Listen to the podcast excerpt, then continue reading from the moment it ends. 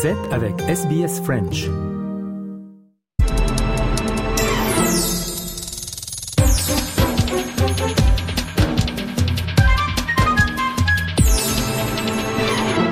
Mesdames et messieurs, c'est l'heure de notre rétrospectif. Que s'est-il passé le 3 février ?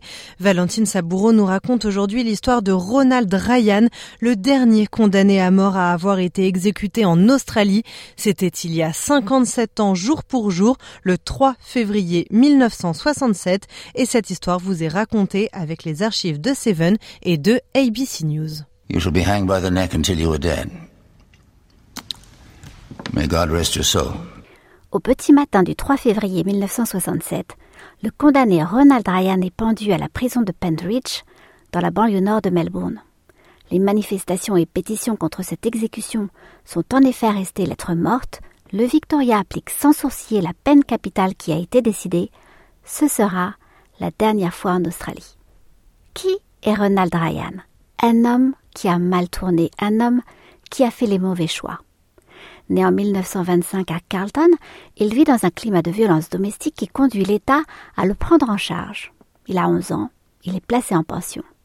4 ans plus tard, il s'en échappe et s'installe en Nouvelle-Galles du Sud où il commence à travailler, devenant entre autres chasseur de kangourous.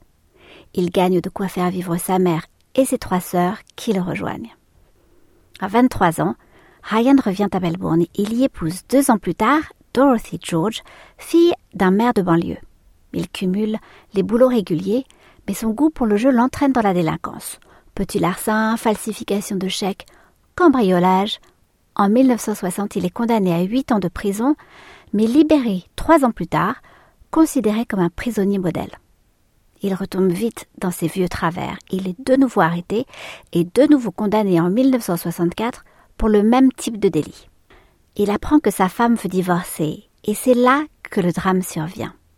En tentant de s'échapper de prison, un gardien est tué. Par Ryan, par son camarade codétenu, par d'autres gardiens, personne ne saura dire ce qui s'est passé exactement.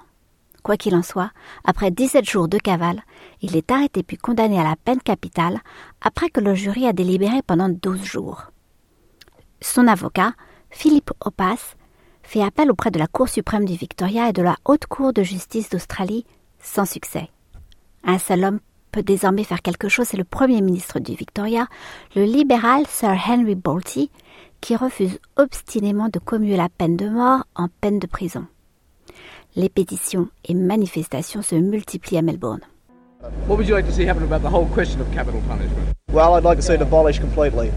Be civilized about it. What's the use hanging a man from the neck? What's it prove? They get satisfaction out of it. The people on the street are against it. The majority is against it.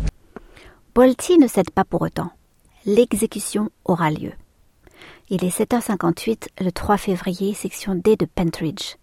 14 journalistes, uniquement des hommes, sont là pour témoigner.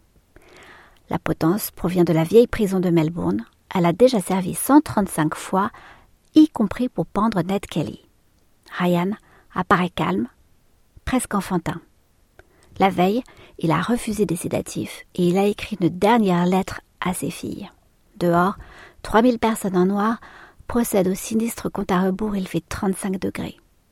Finalement, la trappe s'ouvre, c'est la fin. Les témoins décriront après une scène terrible. Brian Morley, journaliste présent, s'est rappelé en 2007 pour Seven News. It was the most violent and the most futile act I've ever seen. To see a man led to the gallows with a rope put round his neck and then killed. Le corps est finalement emmené à l'hôpital pour que le décès soit constaté. Puis Ryan est enterré anonymement aux abords de la prison. Il ne sera exhumé qu'en 2007 pour reposer aux côtés de son ex-femme. Après l'exécution de Ronald Ryan, d'autres Australiens seront condamnés à mort, mais la peine ne sera plus jamais appliquée. En Australie, les États ont aboli la peine capitale en ordre dispersé. Le Queensland a été pionnier en 1922. La Nouvelle-Galles du Sud a fermé la marche en 1985.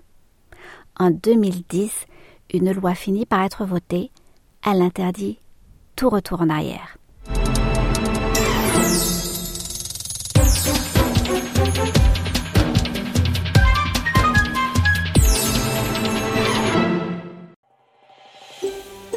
Vous voulez entendre d'autres rubriques comme celle-ci ?